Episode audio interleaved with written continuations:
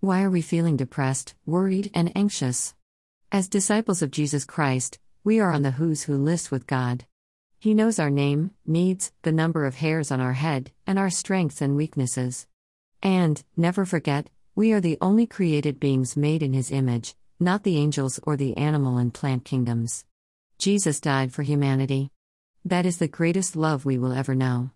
No earthly status compares to our level of importance when we align ourselves with Jesus, our Lord and Savior.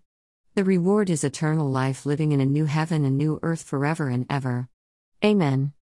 God, many times we forget the level of importance that you place on us.